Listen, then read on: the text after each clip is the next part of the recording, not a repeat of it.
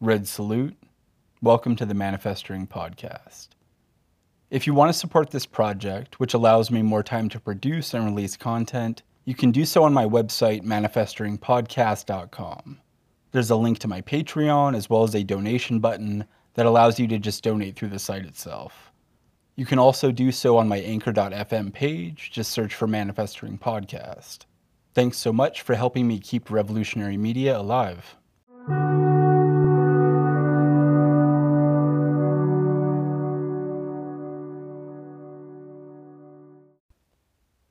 Specific Characteristics of Our People's War by Jose Maria Sison. Introduction From the great treasury of Marxism Leninism, we draw basic principles and historical lessons to shed light on the people's war that we are waging. But these are of general value. They are a general guide to our action. To rest content with them, without integrating them without concrete practice, is to turn them into lifeless dogma. To dispense with them is to engage in blind action. Both dogmatism and empiricism are anathema to communists. As in all matters, we must integrate theory and practice in the conduct of people's war. The universal theory of Marxism, Leninism, Mao Zedong thought must be applied to the concrete conditions of the Philippine Revolution. We adhere firmly to the great Lenin's teaching that the soul of Marxism is the concrete analysis of concrete conditions. Only by understanding the specific characteristics of our own people's war can we understand the laws that govern it, and thus can we adopt and implement the correct strategy and tactics for carrying it forward to victory.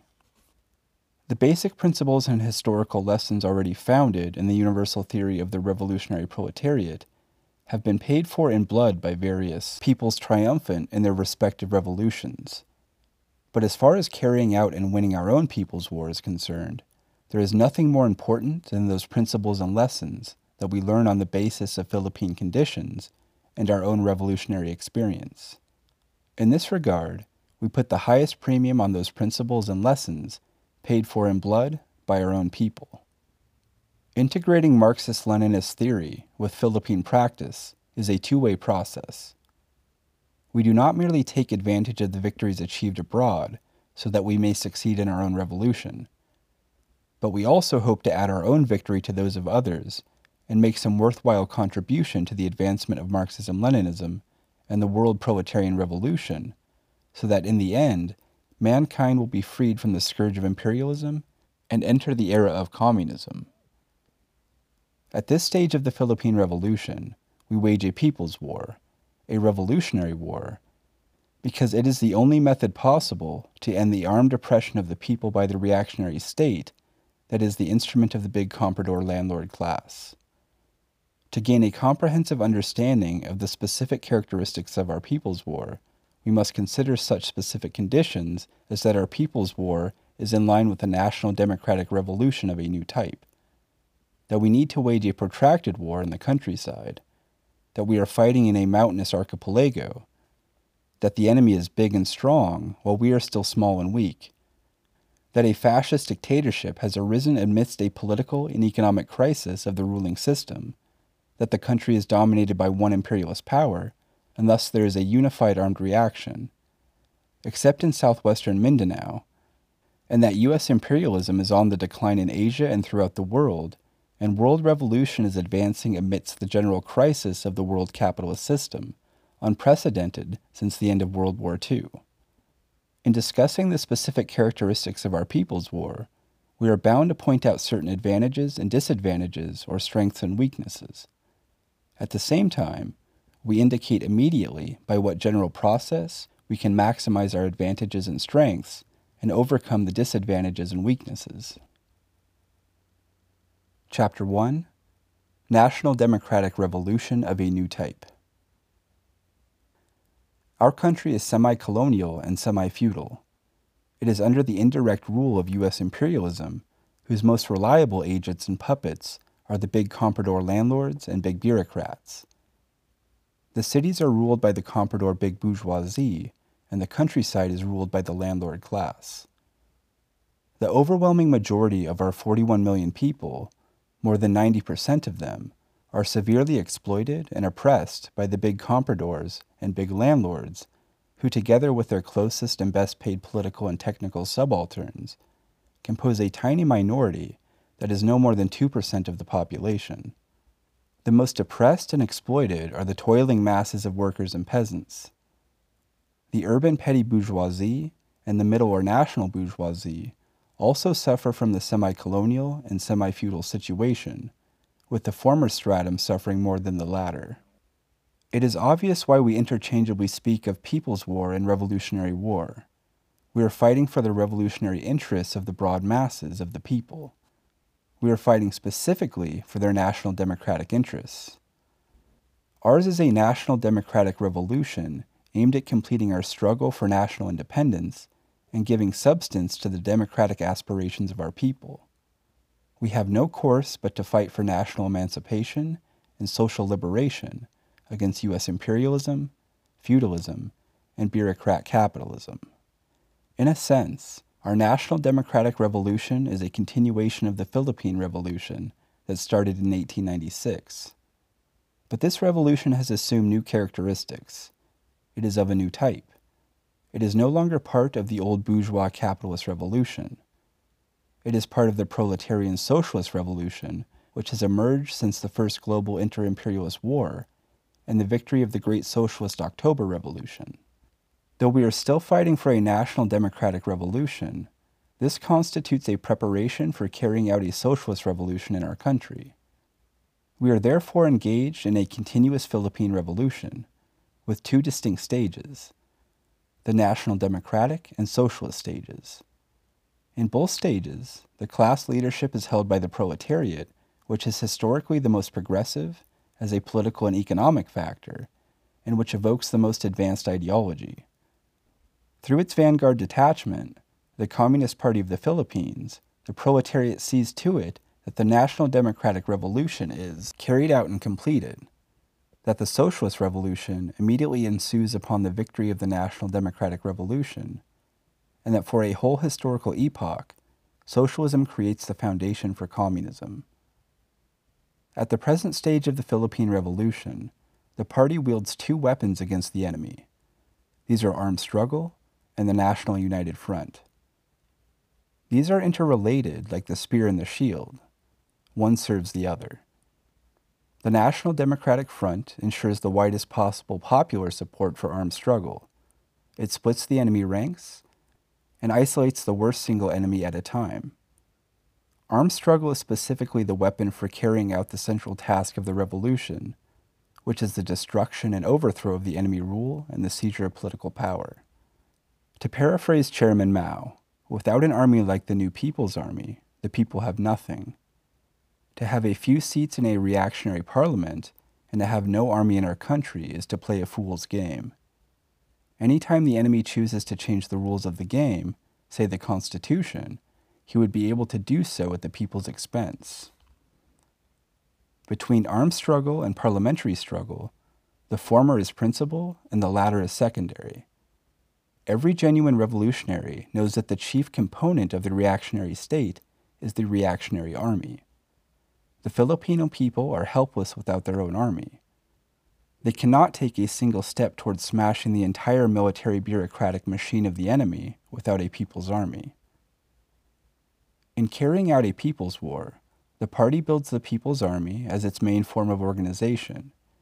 It is not only an organization where the party membership is most concentrated, it is also an organization for uniting the proletarian revolutionaries and the peasant masses, both within the army and in the localities.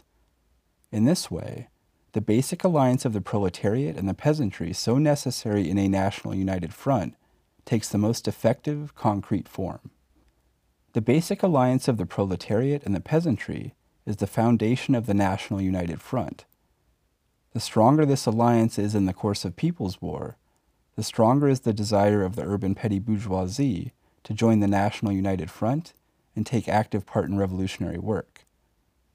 Likewise, the national bourgeoisie is encouraged to bring its support to such basic forces of the revolution as the proletariat, the peasantry, and the urban petty bourgeoisie. At this stage of the revolution, the leadership of the party and the proletariat is best proven by its ability to build a people's army and realize the basic alliance of the toiling masses. Chapter 2 Protracted War in the Countryside 85% of the national population is in the countryside. Of this rural population, the poor peasants, together with the farm workers, comprise about 75%, the middle peasants, about 15%, the rich peasants, about 5%. The landlords may be only 1 or 2%. About 3 or 4% is taken up by non agricultural wage earners, artisans, small peddlers, merchants, students, teachers, and other professionals. There are drastic deviations from these percentages only in particular places where there are mines, logging, modern plantations, and some industries. Fishermen along the seacoast are mainly peasants. On the basis of these facts, the peasant population in the countryside have a special significance to us in waging people's war.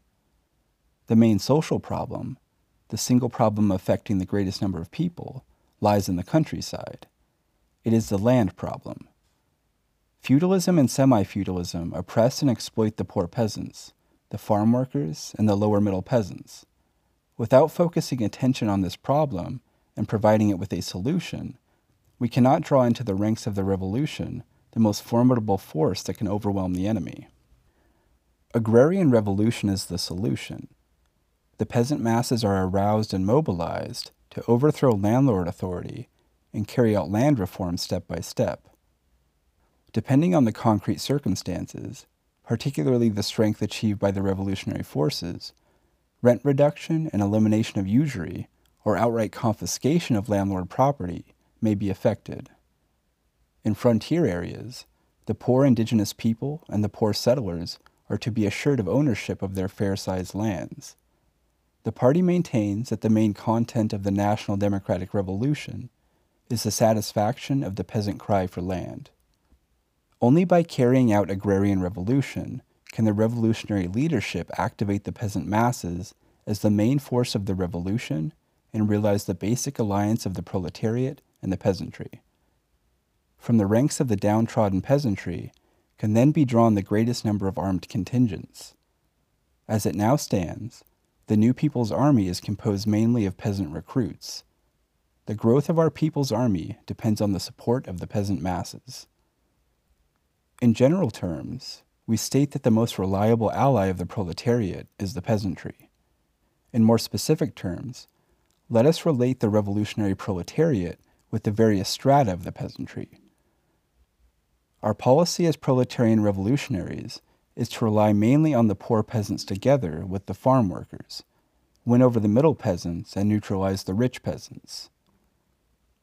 In the course of the National Democratic Revolution, we make it a point not to hurt unduly the interests of the rich peasants, even as we are alert to their reactionary tendencies. In opposing and overthrowing the landlords, we hold as chief targets landlords who have vast holdings, who have acquired these by sheer grabbing, who hold political power, and who are despotic. We give special consideration, as the masses and circumstances may permit, to the enlightened gentry who endorse and follow our policies and who support our Revolutionary War. Our country is grossly underdeveloped due to imperialist domination and retains a relatively wide countryside where feudalism and semi feudalism reign. This backward countryside of our small country is not as large as that of China, but it is certainly large in comparison to our own cities. This is the basic setting for our People's War. The bulk of our national population is here. The weakest link of enemy rule lies in the countryside. The worst of oppression and exploitation is carried out among the peasant masses by the reactionaries. And yet the countryside is so vast that enemy armed forces cannot but be spread thinly or cannot but abandon vast areas when concentrated at certain points. The countryside is therefore the fertile ground for the emergence and growth of red political power, the People's Army, organs of democratic political power, mass organizations, and the party. There can be no wider and better area for maneuver for a people's army and for our type of warfare. Our experience in more than five years shows that we have created a total of 20 guerrilla fronts in seven regions outside of Manila Rizal. These fronts continue to thrive in the countryside, even in the face of the unprecedentedly harsh fascist countermeasures. When the enemy advances in strong force against our small and weak forces, he is made to exhaust himself by punching the air, and he merely allows his prey to hit weaker enemy units elsewhere or expand on new ground. The massive and prolonged enemy campaign of, quote, encirclement and suppression, unquote, has failed to destroy our small and weak forces in Cagayan Valley. In our country, it is possible to wage a protracted people's war because we have a relatively wide backward countryside where the bulk of the population is. There are many parts which are relatively far from the enemy's center and main lines of communications, and where the people live basically on their diversified agricultural produce. This situation is completely different from that obtaining in a capitalist country.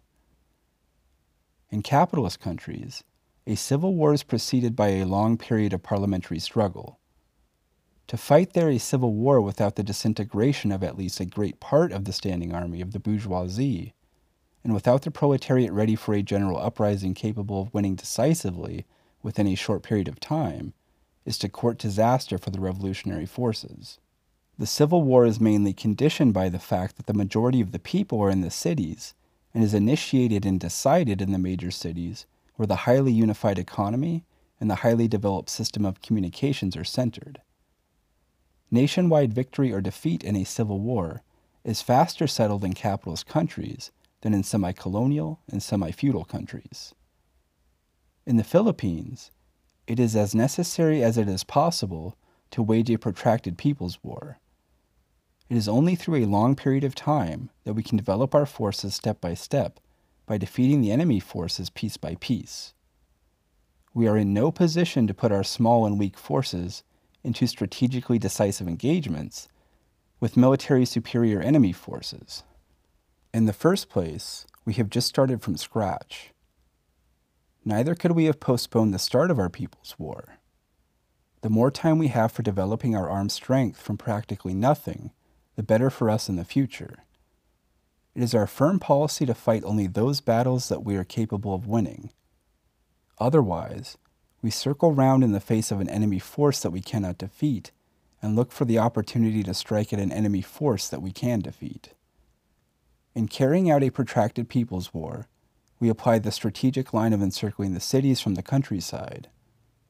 We steadfastly develop guerrilla bases and zones at various strategic points in the country. In a subsequent stage, these areas shall be linked by regular mobile forces, which shall be in a position to defend larger and more stable revolutionary bases in the countryside. From such stable revolutionary bases, we shall be able ultimately to seize the cities and advance to nationwide victory. While it is our principal task to wage a protracted war in the countryside, it is our secondary task to develop the revolutionary underground and the broad anti imperialist and democratic mass movements in the cities. We should combine the revolutionary struggles in the cities and the countryside, in the towns and barrios and red areas, white areas and pink areas. We should excel in combining legal, illegal, and semi legal activities through a widespread and stable underground. A revolutionary underground developing beneath democratic and legal or semi legal activities should promote the well rounded growth of the revolutionary forces, serve to link otherwise isolated parts of the party and the People's Army at every level, and prepare the ground for popular uprisings in the future and for the advance of the People's Army. Chapter 3 Fighting in a Small Mountainous Archipelago. The Philippines is a small mountainous archipelago. It is made up of some 7,100 islands and islets with a total land area of 299,404 square kilometers, or 115,600 square miles. The 11 largest islands, which are tabulated below, compose 94% of the total land area and also contain 94% of the total population of the country.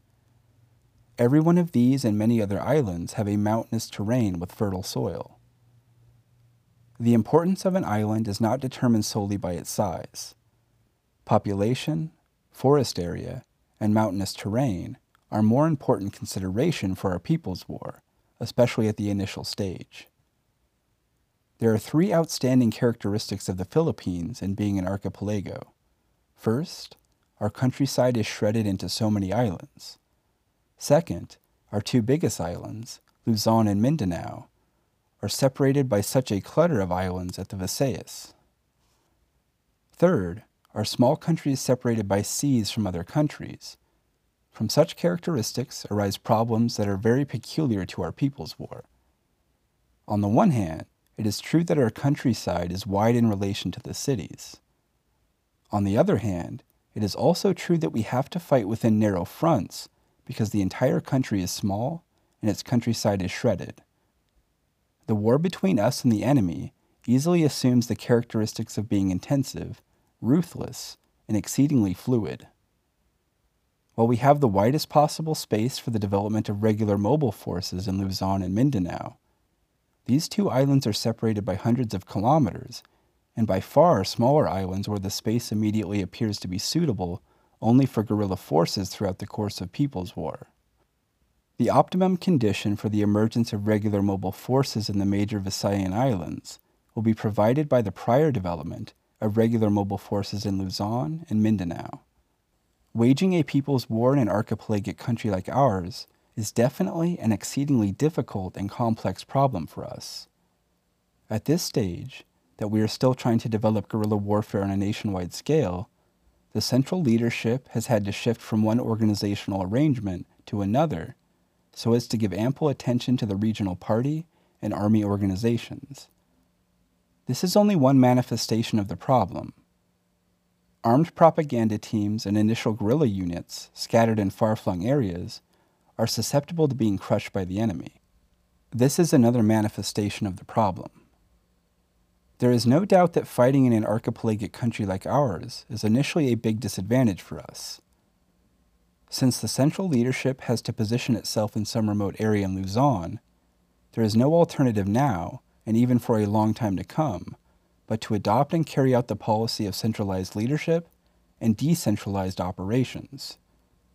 We must distribute and develop throughout the country cadres who are of sufficiently high quality to find their own bearing and maintain initiative not only within periods as short as one or two months, periods of regular reporting, but also within periods as long as two or more years, in case the enemy chooses to concentrate on an island or a particular fighting front and blockade it. The development of the Central Revolutionary Base somewhere in Luzon will decisively favor and be favored by the development of many smaller bases in Luzon, Visayas, and Mindanao.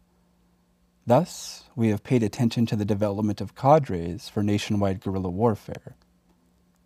In a small country like the Philippines, or more precisely in an island like Luzon, it would have been foolhardy for the central leadership to ensconce itself in one limited area, concentrate all the limited party personnel and all efforts there, and consequently invite the enemy to concentrate his own forces there. It would have been foolhardy to underestimate the enemy's ability to rapidly move and concentrate his forces in an island where communications are most developed. The Central leadership started the armed struggle where it best could by linking with the Red fighters in the 2nd District of Tarlac in early 1969. Soon, party cadres were dispatched to the mountainous and hilly areas of Isabela. Subsequently, what amounted to the main forces of the New People's Army vigorously grew here from early 1971 to the eve of the fascist martial rule. A few cadres trained here were dispatched for rural work in other regions. The first quarter storm of 1970 and the succeeding mass protest actions and mass organizing in Manila Rizal and other urban centers in the country yielded the greatest number of cadres for the national expansion of the party and the People's Army in the rural areas. These cadres start raw but are enthusiastic, develop new party cadres from the ranks of the local mass activists and Red fighters, and are tempered in the course of fierce revolutionary struggle. We have already created seven regional party and army organizations outside of Manila Rizal. After strengthening them, especially those of Northwest, Northeast, and Central Luzon, we can more confidently look forward to and take the step towards building the Central Revolutionary Base in a favorable terrain that is better populated and more extensive than the east of the Cagayan River. It should be in an area far more difficult for the enemy to blockade. Necessarily, the central leadership would be able to maintain more immediate relations with the regional party organizations in Luzon than with those in Visayas and Mindanao. The latter could still be administered through a special organ of the Central Committee. In the long run, the fact that our country is archipelagic will turn out to be a great advantage for us and a great disadvantage for the enemy. The enemy shall be forced to divide his attention and forces not only to the countryside, but also to so many islands. Our great advantage will show when we shall have succeeded in developing guerrilla warfare on a nationwide scale and when at least we shall have been on the threshold of waging regular mobile warfare in Luzon or both in Luzon and Mindanao. We take the policy of, quote, a few major islands first, then the other islands later, unquote. This is now well understood in the Visayas. In every island or in the specific part of an island that we choose to concentrate on, we must develop self reliance, maintain our guerrilla units within a radius that is limited at a given time to avoid dissipation of our efforts, but wide enough for maneuver, and advance wave upon wave, always expanding on the basis of consolidation. Our bitter experience has shown that overextending our guerrilla squads in the false hope of covering a wider area, or attending to so many strategic points all at the same time, result in shallow political work and are fatal for our squads. Among several guerrilla squads, it is necessary to have some center of gravity or rallying point, either for temporary retreat or for a concentrated operation against the enemy. At the same time, we should never lose sight of the necessity of fluidity, which often requires the shiftiness of such a center. Each regional party organization should see to it that at the present stage it develops only one, two, or three armed fronts. The regional executive committee of the party should be based in the main front. More guerrilla bases and zones should arise only upon the consolidation of the few that could sufficiently be handled at one time. At present, it is not necessary to have an armed force in every province within a region. More often, it is advisable for us to locate our armed force at an interprovincial border area for maximum effect because in the first place, we do not have enough armed strength for every province. The principle of self reliance needs to be emphasized among all revolutionary forces on a nationwide scale. This is because our small country is cut off by seas from neighboring countries, particularly those friendly to our revolutionary cause. The Vietnamese, Cambodian, and Laotian peoples are more fortunate than us, in one sense, because they share land borders with China which serves as their powerful rear. Self reliance can never be overemphasized among us. The basic need of our people's war have to be provided for by the people's army and the broad masses of the people themselves. Our basic source of armaments is the battlefields. Our level of military technique and our ability in tactics and strategy will have to rise by adhering strictly to the Marxist principle of advancing in stages and doing well at one stage to prepare for the next stage. The protractedness of our people's war is underscored by the archipelagic character of this country. The mountainous character of the country countervails its archipelagic character from the very start. A mountainous terrain with some population and with thick vegetation is an excellent condition for our people's war.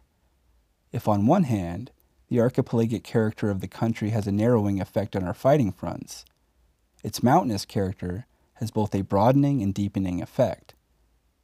Mountains are usually the natural boundaries of provinces. Thus, we can maintain influence on several provinces, even if we were to operate only from one mountainous border. Also, the enemy cannot easily approach us because of the rough terrain, and we have more opportunity than anywhere else to conduct political work among the people. Before he starts to climb a hill, we can receive the relayed reports from the masses in the towns and in the barrios. We can actually see his coming from vantage points and we can size up his operation and its possible time span by the sight of his troops, trucks, and planes. We can therefore prepare for his coming. The Sierra Madre sews up almost the entire length of Luzon on the eastern side of the Cagayan Valley, to the Bicol region through central Luzon. It links as many as nine provinces. At certain points, it links two or three provinces at the same time. The Cordillera and Ilocos Mountains cover the middle and western parts of northern Luzon. These link as many as 11 provinces. At certain points, they link as many as four provinces at the same time. The mountain provinces and their fringes have the distinction of being the area where the heaviest concentration of Japanese troops in the Philippines in World War II, reaching up to 150,000, was wiped out by guerrilla forces. The Tarlac-Zambales Mountains link up five provinces. The armed struggle there has to be well coordinated with the armed struggle in the wide plains below, with special attention given to the fact that U.S. military bases and major AFP military camps are in the vicinity. There are many other smaller mountains in Luzon. They can also provide a favorable terrain for guerrilla forces. Mindanao is an even more mountainous and more forested island than Luzon. At the center of Mindanao are the mountainous provinces of Bukidnon and Cotabato. These are well populated as the mountain provinces of northern Luzon. These are linked up with almost all the Mindanao provinces. Outside of Luzon and Mindanao, the mountains of Panay link four provinces, and those of Samar, Leyte, and Mindoro link two provinces at the same time. A mountainous terrain where more people inhabit the foothills, clearings, plateaus, and riversides or creeksides, is more favorable for the People's Army. The usual inhabitants of the mountainous areas are national minorities and poor settlers. These are very receptive to revolutionary propaganda. Their common enemy is the reactionary government, which treats their lands as, quote, public lands, unquote, and either directly grabs these from them or allows big landlords, big bureaucrats, or big capitalists to grab these from them. At the very outset, we should energetically arouse and mobilize them to defend their lands and meager possessions against the land grabbers and the enemy forces. In launching military operations against us, the enemy always resorts to forced evacuation of these mountain inhabitants, and so as to prepare the way for taking away their lands. We must thoroughly oppose every forced evacuation. The fact that we have given the highest priority to creating guerrilla bases and zones in mountainous areas has helped us in a big way to preserve our guerrilla forces in the face of so many small and big campaigns of, quote, encirclement and suppression, unquote, launched against us. Without the use of the Sierra Madre, our small forces in Cagayan Valley, with only three companies as main force, could not have preserved themselves against 7,000 enemy troops. Without the use of the mountainous areas of Sorsogon, our small initial forces there could not have expanded to their peak of one platoon sized main force and eight squads, and could have been more easily reduced upon the coming of 1,000 enemy troops. However, it must also be pointed out that it is erroneous to rely exclusively on mountainous terrain. Our point is to use the combination of the less populated mountainous terrain and better populated plains, relying mainly on the former for military purposes at this very early stage of our people's war. From the mountainous and hilly areas, we can expand toward the more populated plains. Even when we shall have gone far in building bases on the plains, our mountainous and hilly bases will retain their strategic importance as guarantors of the victorious advance of the People's War. The Central Revolutionary Base can best stand on the well inhabited mountainous terrain that is of the greatest breadth in Luzon.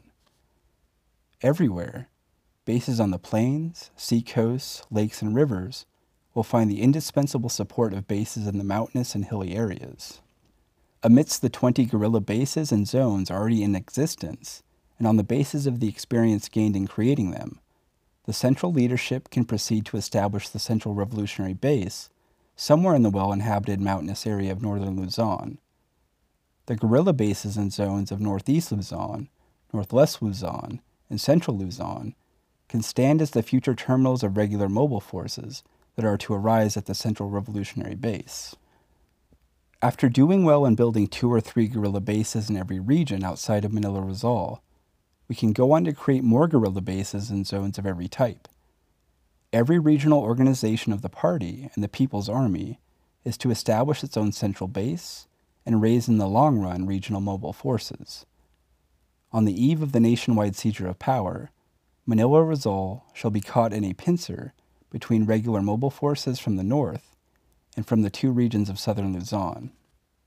Mindanao is subdivisible into three or four regions, and a central revolutionary base can also be set up to coordinate these regions. The long term task of our Mindanao forces is to draw enemy forces from Luzon and destroy them. We can cooperate very well with Moro National Liberation Front and the Bangsa Moro Army in this regard.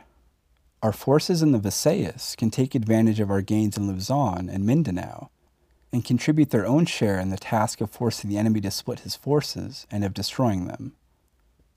Because our country is archipelagic, it is a matter of necessity for us to develop guerrilla bases and zones along the seacoast. Communications is one clear immediate reason. We should be able to develop as many routes as possible between Luzon, Visayas, and Mindanao by conducting political work among the fishermen and seamen. Within the Visayas, boating is as common as trucking in the Luzon or Mindanao mainlands. If we take lessons from southwestern Mindanao, especially from Sulu archipelago, we can further develop sea warfare, a form of guerrilla warfare making use of small bancas, boats, and big as well as small islands. This would constitute a good support for a guerrilla warfare on land.